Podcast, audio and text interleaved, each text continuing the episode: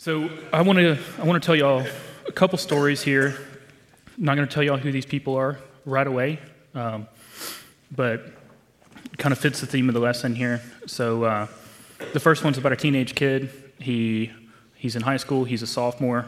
Uh, he's real real good at basketball, and he tries to join the team. He goes out for varsity, and uh, coach recognizes him as a great player. Recognizes he's got a lot of skill, a lot of talent um, a lot of ability. And then at the last minute, the coach cuts him from the team because he wasn't tall enough. Um, tells him, You got to go do JV. You can't join the varsity team right now.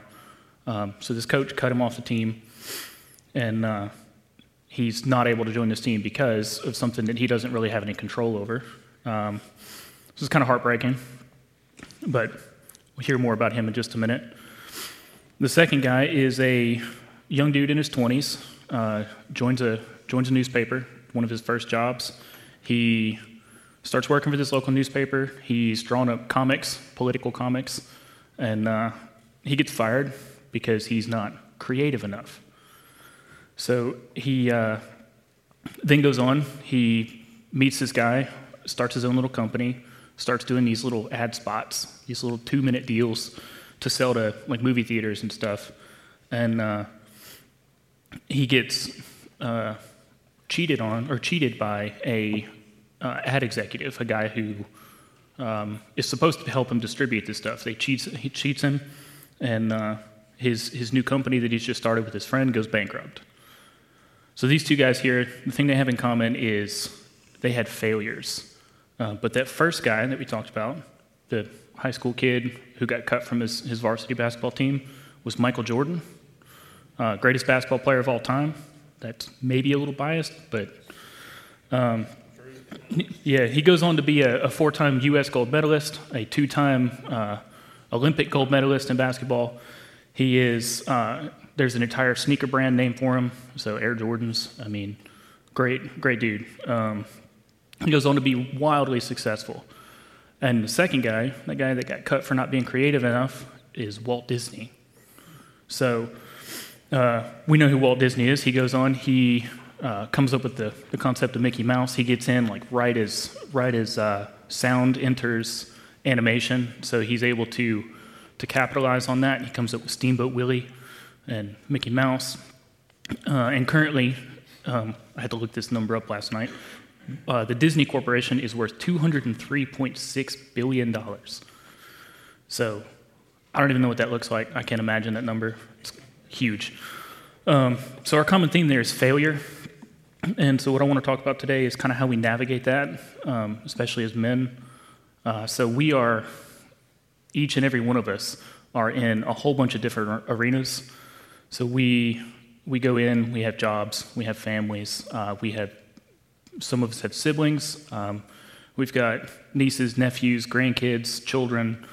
Um, so, you're in all these different arenas, and it makes it difficult because the more places, the more arenas that you're in, the more chance for failure. And it's not just like a linear scale, it's exponential. So the more places you go, the more chances you have to fail, which is kind of intimidating. Um, and the problem is, is it's, it's for, failure is really persistent.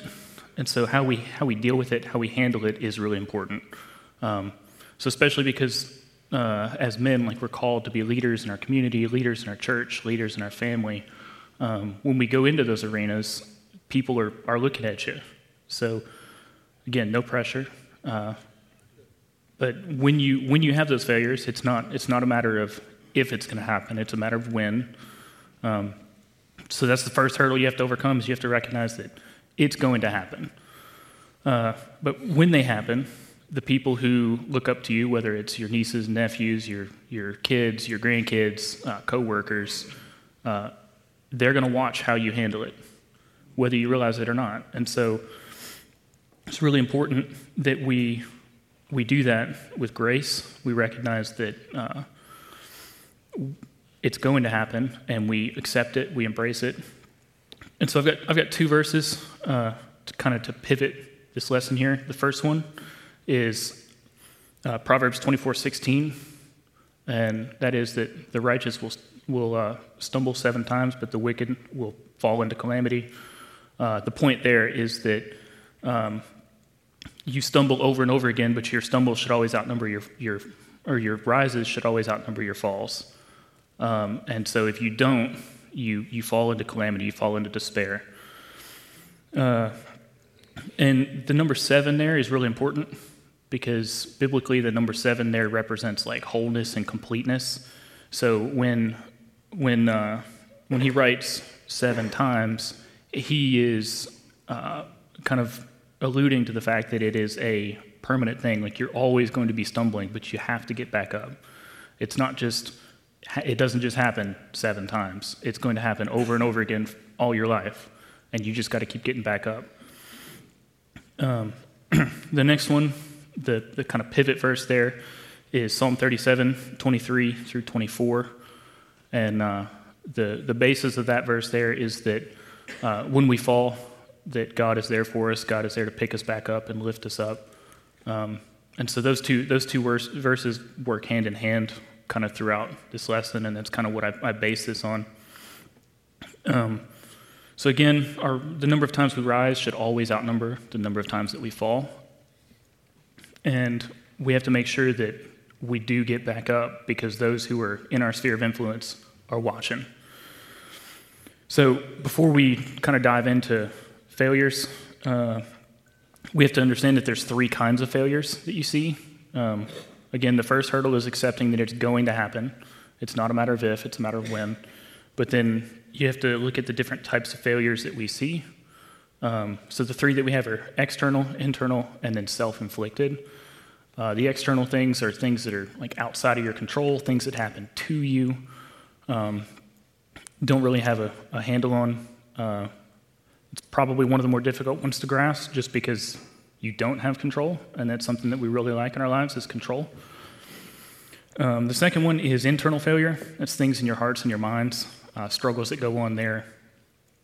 And then the, the third one, self inflicted, is kind of like you just can't get out of your own way. Uh, you make mistakes, you recognize that what you're doing is wrong, but you do it again and again and again. And uh, those, are, those are difficult to get over. It's, it's uh, like habitual sins, uh, pride, things like that. So I've got three stories, one to go with each of those types of failure, and then kind of talk about how you pull yourself out of them. Uh, so the external failure here, um, y'all may have heard of a, a, dude in the Bible. He gets 42 chapters. His name's Job. Uh, he is, uh, he sets the bar for righteous men in the Bible. Um, he is described by God as uh, blameless and upright. Uh, so he's recognized as a, as a personally strong man, he's righteous, he's blameless. Uh, but we also see when you read there in the beginning uh, that he is very professionally uh, strong. So he sets the bar both personally and professionally. So professionally, he owns uh, herds of animals, he has lots and lots of wealth, um, lots of people working for him. He's like the big employer in the area. Um, so he's very wealthy, he's very prosperous. Uh, so the point of Job is that uh, Satan comes in and he tells God, he says, I'm going to test somebody. And God says, okay, use Job. And uh, for those of you who've read it, I'm just going to do a short thing here. We're not going to go through 42 chapters of Job this morning. Um, we don't have time for that, and I'm sure you don't want to listen to me talk about it. So, um, but at first, uh, God doesn't let him harm Job. He just says, anything that he has in his possession, anything around him, you can take. Um, but that's going to that's to go on um, because Satan wants to keep testing him, um, and so God is going to allow him to test Job's uh, health uh, as well, test his body, um, because Satan's point is he wants to see Job crack. He wants to see him break and curse God. And over the course of, of about 38 chapters, Job is going to lose his entire family. He's going to lose his, his business, his workforce, his friends. Uh, his wife is going to is going to turn on him. She's going to say, "Why don't you just curse God and die?" Uh, and through it all, he refuses to. Um, he, he does get angry. Some of the verses in there, you can see that he's, he's in agony, he's in pain. Um, but at no point does he turn it against God.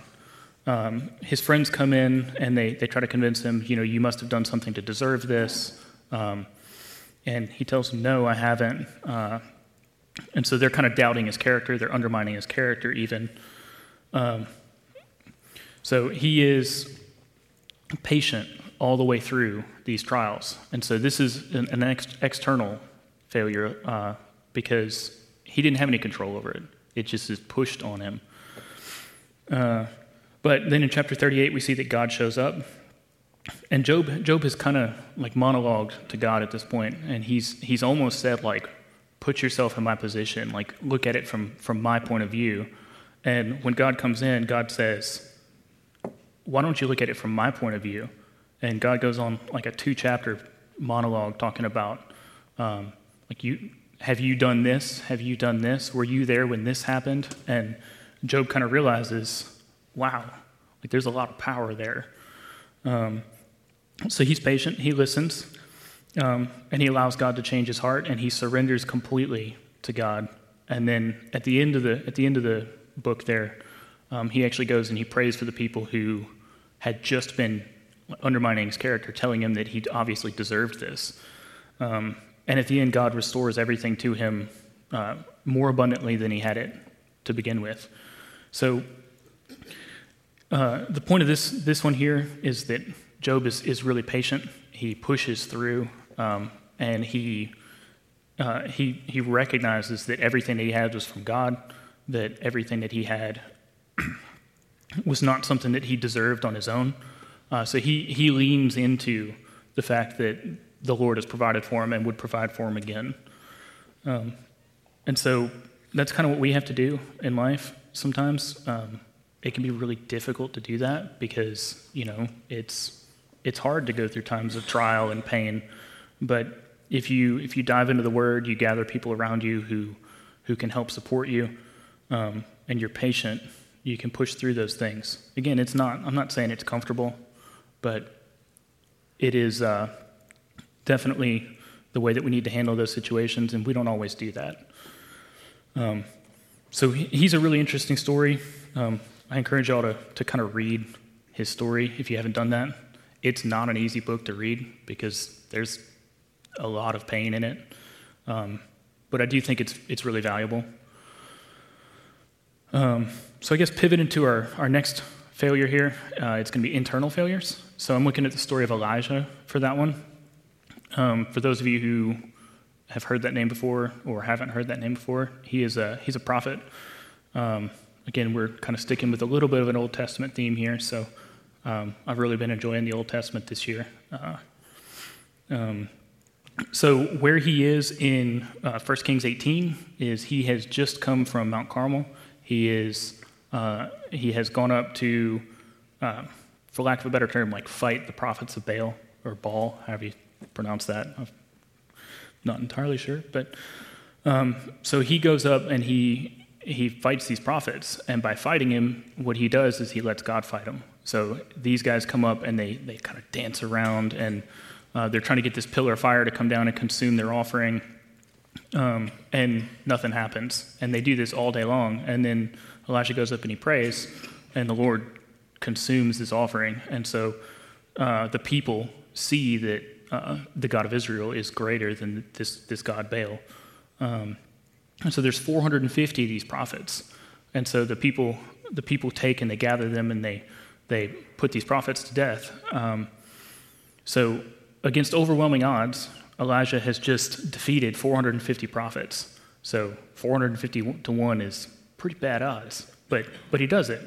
Um, so he's, he's always had this, this fire in him.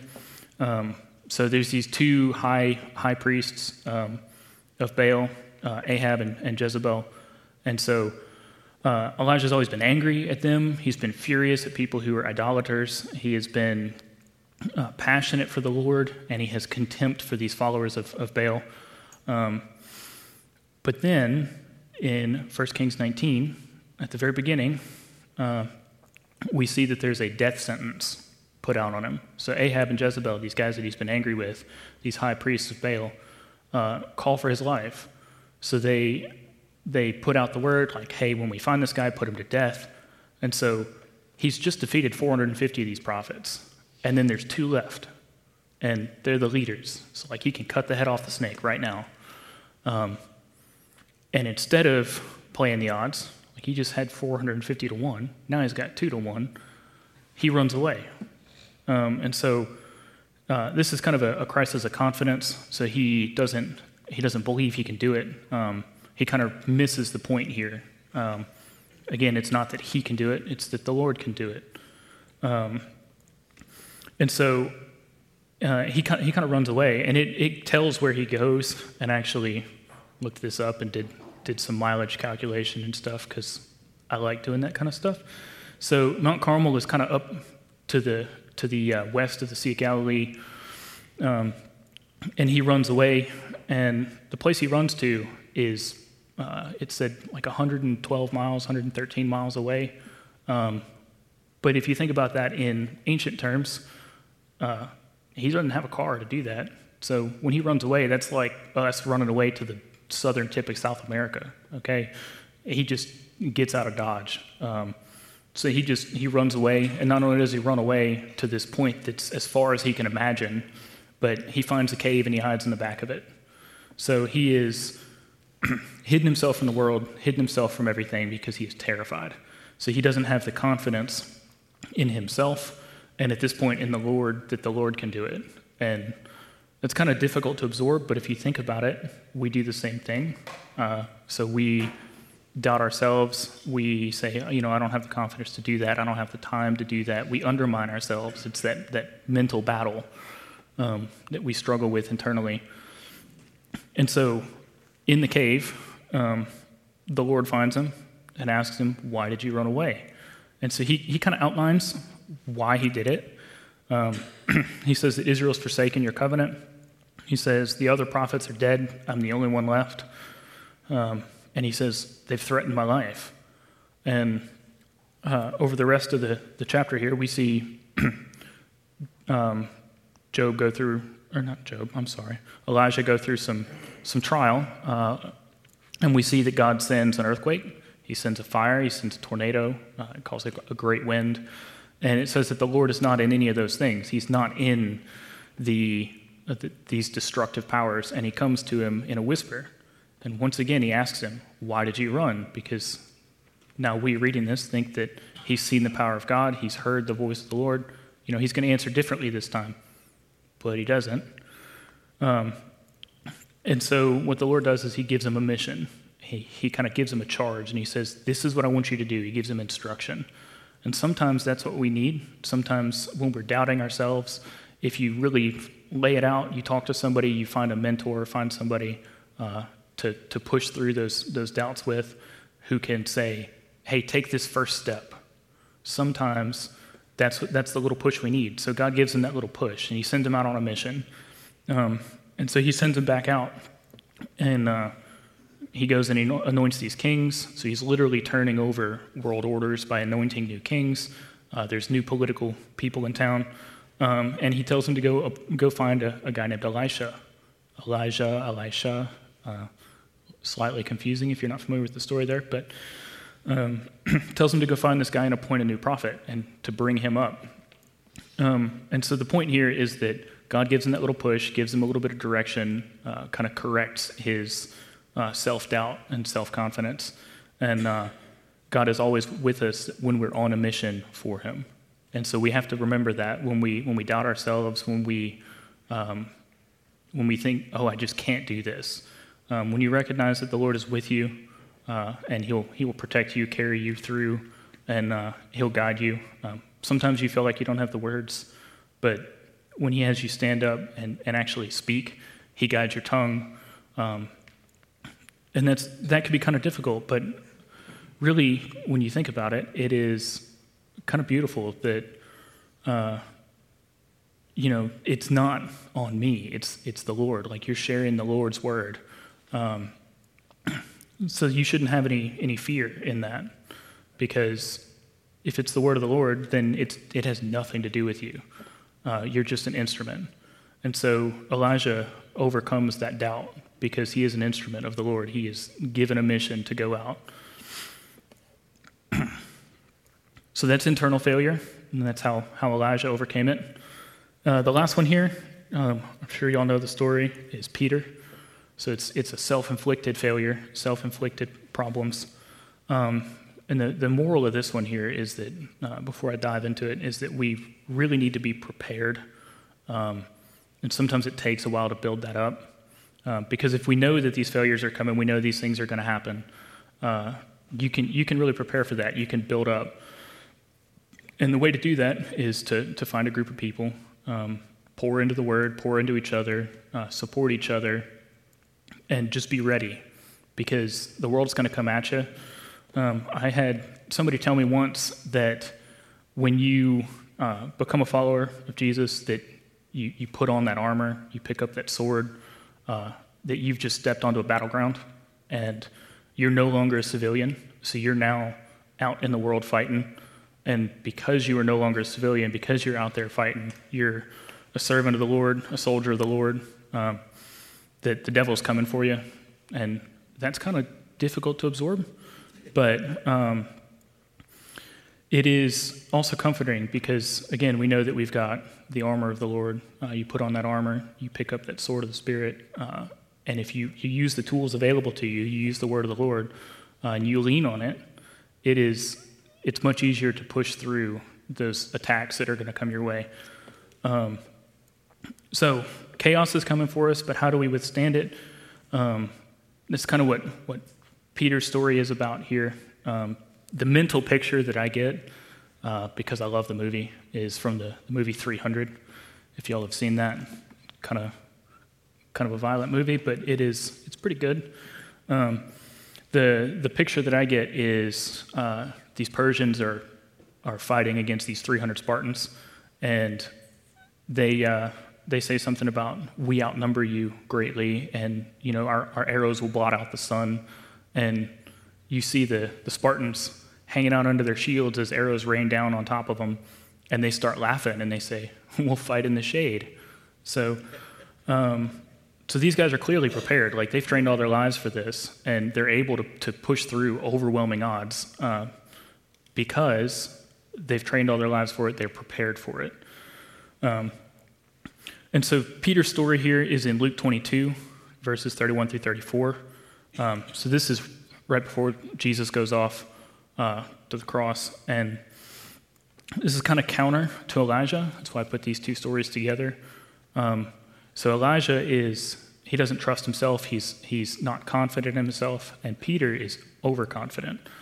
Uh, so he uh, is, is, speaking with Jesus, and Jesus tells him, Behold, uh, Satan wants to sift you. And so these, these words here are, are kind of interesting. Uh, behold is not something that we say today. If I run out and I say, Behold, people are going to look at me kind of funny. Uh, but so the closest thing that we have to that today uh, that we actually use in, in, language is, is like look out. Um, it's a warning. Uh, Jesus is telling him, like, hey, Satan wants to sift you. And the, the word sift here is really important. We don't see that word really anywhere else in Scripture. Um, and the point of that word is uh, when, they, when they sift grain, uh, they take these bundles and they, they pick them up and they shake them uh, until the heads of the grain fall off. Um, and so, if you put that into perspective of, of Peter, uh, that's what Satan is trying to do to Peter. He's trying to pick him up, grab him by the shoulders, and shake him until his head falls off. Um, and so, how does, how does Peter handle that? So, Jesus tells him, Satan wants to sift you. And Peter immediately says, No, I've got you. He says, I have you. I will support you to prison or death. So he just jumps straight into the extreme. Um, and Jesus' response is that uh, before the rooster crows, you will deny me three times. And Peter doesn't really believe that that's going to happen. And knowing the story, we know that Peter would then go on to deny, deny that he knew Jesus three times before the rooster crowed. Um, but he is, he is that guy, that friend who says, I've got your back. And then when something happens, when things hit the fan, you turn around and he's nowhere to be seen. So he is all in verbally, but he doesn't actually back it up with action. Um, and so we, we actually do see his redemption arc in uh, John. So John writes about it later on. Um, John is actually the only one who writes about it, which is interesting because we talk about Peter's failure all the time, but we don't talk about his redemption later on. Um, and so he he learns from those mistakes. He learns from the fact that he denied Jesus. Uh, and he goes on, and when he sees Jesus later, I mean, he jumps out of the boat and, and starts swimming for the shore. Like he, he recognizes the Lord, he recognizes that uh, he's made a mistake, and he begs for forgiveness. Um, and so the point of Peter's story is that so Satan picked him up and shook him, and and uh, Peter is shaken to his very core so that he can become an unshakable rock upon which to build the church. Um, and so he, he builds off of that failure, and at no point after that does he, does he doubt.